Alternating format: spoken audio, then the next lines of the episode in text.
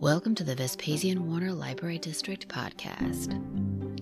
Politicians have a reputation for being corrupt and scandal prone, and local politicians are not exempt. Their names are often remembered long after their questionable deeds have been done and their terms ended.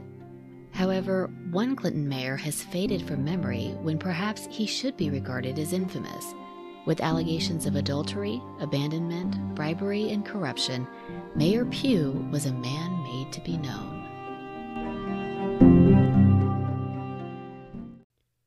Dr. Bernard McCarthy Pugh was born in Calhoun County, Illinois in 1886 and grew up in Lincoln. After graduating from the University of Illinois Medical College in Chicago in 1909, he married Duprise Ebinger the next year. Sadly, their only child was stillborn. After once again moving to Lincoln, the Pughs then settled in Clinton, where Dr. Pugh set up a successful practice and established himself as an involved member of the community, as both a member of the Elks and Knights of Pythias. Dr. Pugh was eventually named the official city physician. In that role, he treated the poorest residents of the city and served as the medical examiner on murder cases. He also dealt with public health crises such as scarlet fever, the Spanish flu, and smallpox, which included quarantining those afflicted and communicating with the State Board of Health. He was also the house doctor at John Warner Hospital, which was owned and operated by the city. In 1935, he was named physician and surgeon for the Illinois Central Railroad, which was headquartered in Clinton, and shared his duties with another district surgeon, Dr. H.K. Hooker. Towards the end of his life, Dr. Pugh served as the president of the DeWitt County Medical Society. However, it was in 1931 that Dr. Pugh first threw his hat into the political ring.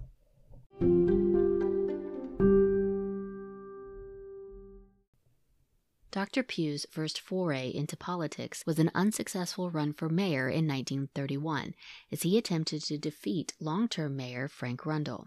The loss did not deter him. He ran again for mayor in 1935 and this time defeated Rundle by a large margin, 1,407 votes to 491.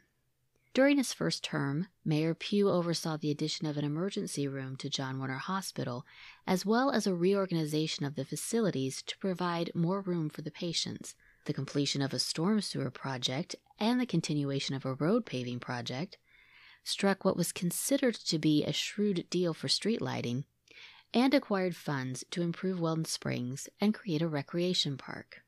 The mayor and Frank Rundle faced off again in 1939. It was during this run that Mayor Pugh received an endorsement from the Clinton Daily Journal and Public. An April 16, 1939 editorial praised Mayor Pugh for his economic savvy, for instilling community confidence in the local hospital, and for increasing employment. The editorial also mentioned a whispering campaign against the mayor, which is perhaps why he defeated Frank Rundle by a smaller margin this time only 716 votes, compared to the previous election's 916.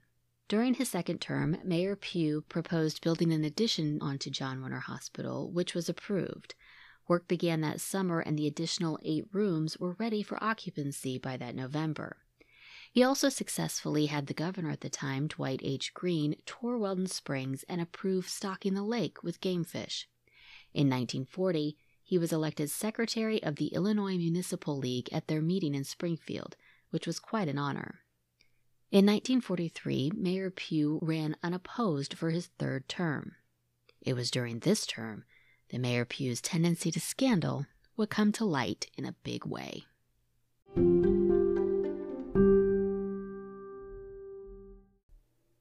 Dr. Pugh's first brush with scandal happened in 1915 when his own mother in law sued him over $350 he'd borrowed and failed to repay.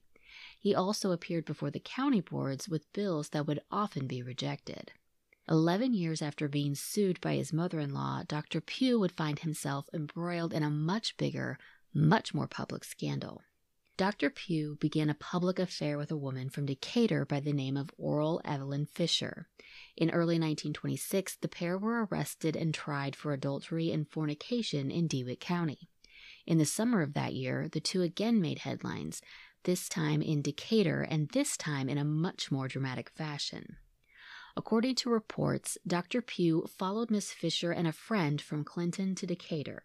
Once in Decatur, Miss Fisher got into the doctor's car, where the two of them, quote, had conversation. After about a half an hour, Miss Fisher got out of the car, but an argument ensued, possibly concerning a key to the car and the lady's hat, which was still inside the car. As Dr. Pugh began to drive away, Miss Fisher is said to have jumped onto the running board of the car. According to Dr. Pugh, he drove with Miss Fisher on the running board for several blocks while she repeatedly struck him in the face before finally falling. According to Miss Fisher, she was thrown from the car. Either way, she was left lying in the street in front of Mr. Bert Howard's house as Dr. Pugh drove away. Mr. Howard and other neighbors came to Miss Fisher's aid before Dr. Pugh came back and picked her up, taking her home. Mr. Howard then informed the police, who arrested both Dr. Pugh and Miss Fisher at her home for disorderly conduct. Despite her injuries, including severe bruises and a sprained back, Miss Fisher wouldn't file any assault charges against the doctor. The couple patched up their differences, and the peace lasted for several months until they were once again arrested for disorderly conduct in the fall of 1926. The prolonged affair with Miss Fisher forced Dr. Pugh's wife, Duprise, to sue him for maintenance in December of 1926, alleging that her husband had been having an affair with Miss Fisher since March of 1925 and he'd finally abandoned her in November of 1926, leaving her without income. Dr. Pugh was later cited for contempt of court for failure to pay alimony in the summer of 1927. However, sometime after that, the couple reunited, and there were no further reports of infidelity, at least that made the papers.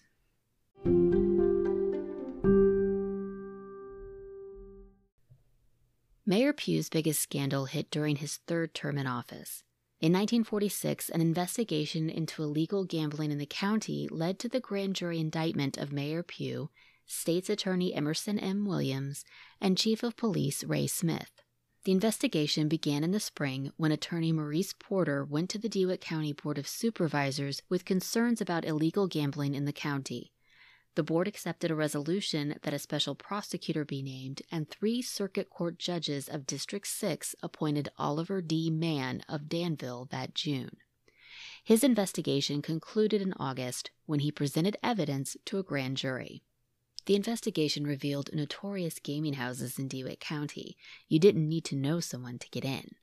He also had evidence that showed that Mayor Pugh State's Attorney Williams, and Chief Smith had warrants made out against people with names like John Doe, spelled D O U G H, and John Mead Doe for gambling, which indicated that they must know the men in the warrants.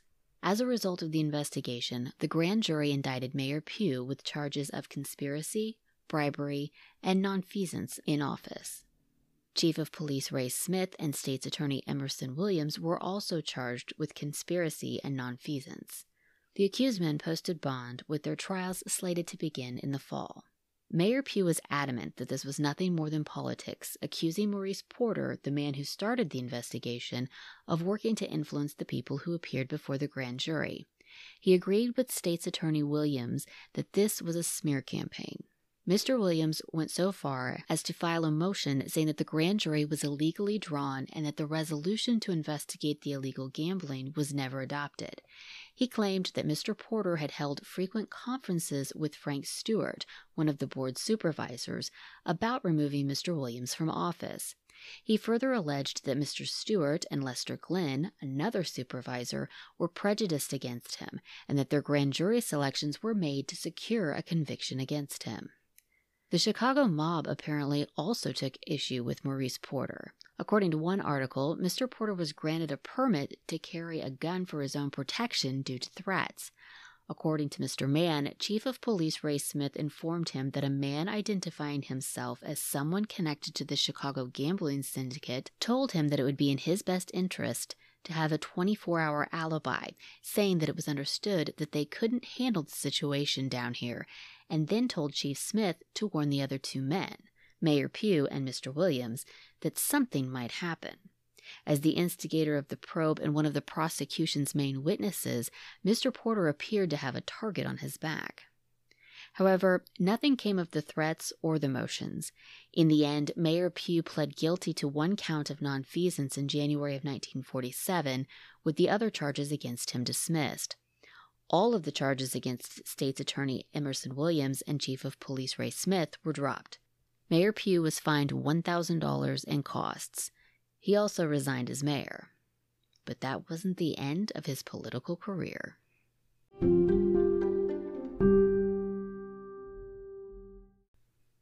Despite Dr. Pugh resigning as mayor just before pleading guilty to a charge of nonfeasance, he was still a candidate in the mayoral race for that spring. Though you might think having such a highly publicized indictment, which included bribery and pleading guilty to a charge of nonfeasance, might have swayed public opinion against him, which would have registered at the polls, like the mayor in Jaws still being the mayor in Jaws 2, Dr. Pugh was once again elected mayor this time beating his opponent Frank Moot 1,553 votes to 1,516, a narrow margin of only 37 votes. What would turn out to be his last term as mayor didn't pass without any scandal. Mayor Pugh was named in a lawsuit along with several other people filed by Alan Thurman Tuggle and his wife Inez.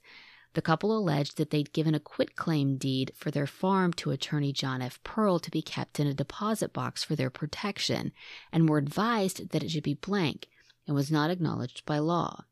The suit went on to claim that instead, Mr. Pearl inserted the names of his wife Gwen and Mayor Pugh on the deed before selling the land to Miss Frida Peterson. Though Mr. Pearl was the main target of the lawsuit, Mayor Pugh and the others were included as well. The 1951 mayoral election saw a drastic swing of support for Mayor Pugh. Once endorsed by the Clinton Daily Journal and Public, the paper now printed scathing letters to the editor criticizing Mayor Pugh's efficiency as mayor.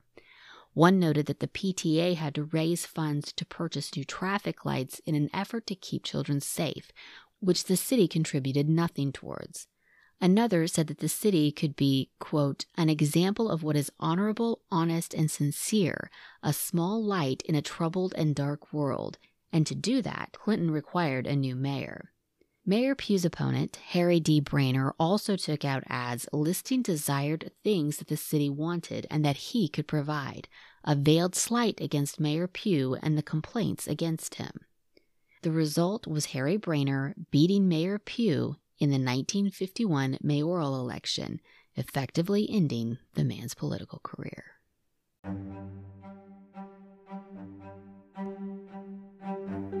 Within a year of his final defeat at the ballot box, and after a lengthy illness that required several trips to the Mayo Clinic and major surgery, Dr. Bernard McCarthy Pugh returned home to Clinton and passed away in 1952 at the age of 65. In 2022, in conjunction with the Smithsonian Voices and Votes Democracy in America exhibit at the Vespasian Warner Library, Mayor Pugh was featured as one of the local history displays. A mock trial was held, which allowed those attending to decide whether or not Mayor Pugh was guilty of the charges against him. The mock trial jury found him guilty, saying that he should have never again been allowed to hold public office. Though Mayor Pugh did accomplish many good things during his terms, his scandals alone should make him much more memorable than he seems to be. Thank you for joining us. For more information about the Vespasian Warner Public Library District, please go to vwarner.org.